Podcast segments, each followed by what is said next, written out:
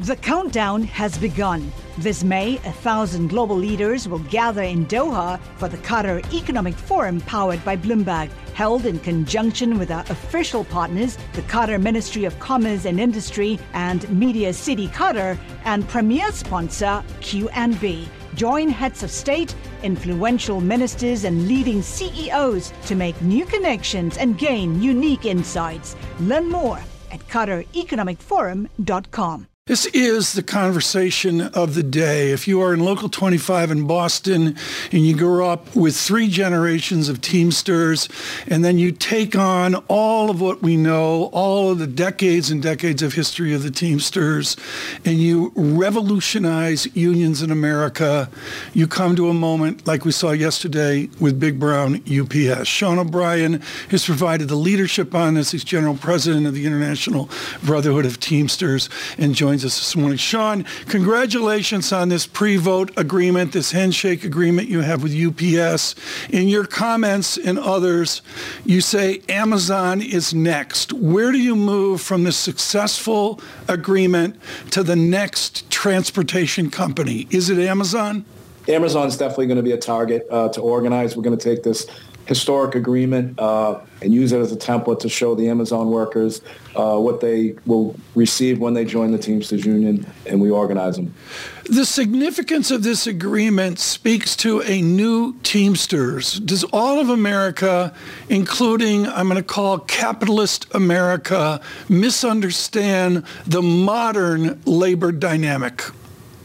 Well, I'm not sure if they misunderstand it, but the one thing that we were able to achieve uh, with this agreement is that we showed um, the entire country uh, what you can do when you have the support of your rank and file members. Uh, I think we uh, put some more energy uh, into the labor movement, but also uh, we got the largest deal done um, without having to strike the company. So I think we added credibility to the process and also, more importantly, we set the tone for what organized labor can achieve uh, against corporate America and these high uh, profits. And we want to be rewarded. Our members need to be rewarded. Sean, you said that UPS blinked in a statement to your 340,000 members. Do you get the sense that corporations are more willing to blink now because of the labor shortages, that your negotiating power is stronger than it's been in a very long time? Yeah, I think we've got a we've got tremendous leverage right now because um, you know we we can leverage our ability. We provided we provided uh, tremendous support during the pandemic, uh, providing goods and services, and I think now it's the time to uh, capitalize. I mean, we far too long we kept seeing CEO pay increasing uh, and stock options increasing, and our members' pay, uh, not just in the Teamsters Union but throughout the labor movement, were not increasing. So I think right now we have the ability to um, really, really showcase and be the model and encourage uh, uh, other unions to stand up and fight. How do you decide, Sean, when you're negotiating uh, what the threshold is between workers' rights and workers' pay increases versus the health of a company, of what's sustainable over a longer period of time, given that prices are increasing and this is an inflationary environment? Well, I think first off, I mean, we had a great situation here with UPS.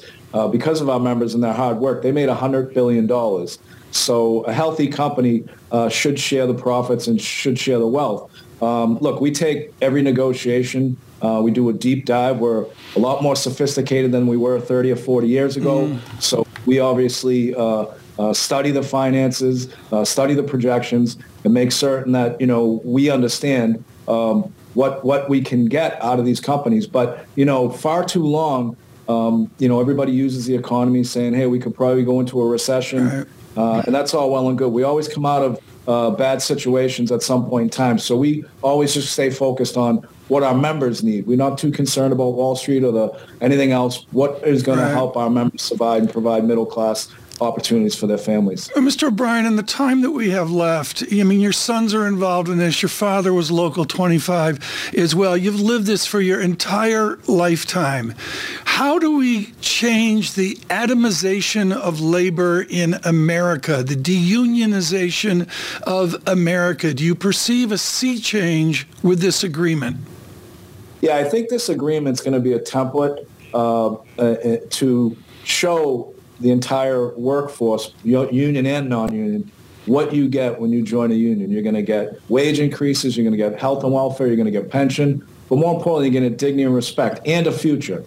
Um, this agreement right. that we negotiated, you know, we protected against technology. We provided for full-time job opportunities. That's the leverage that you have when you're working right. uh, for the best contract in the industry and we achieve that.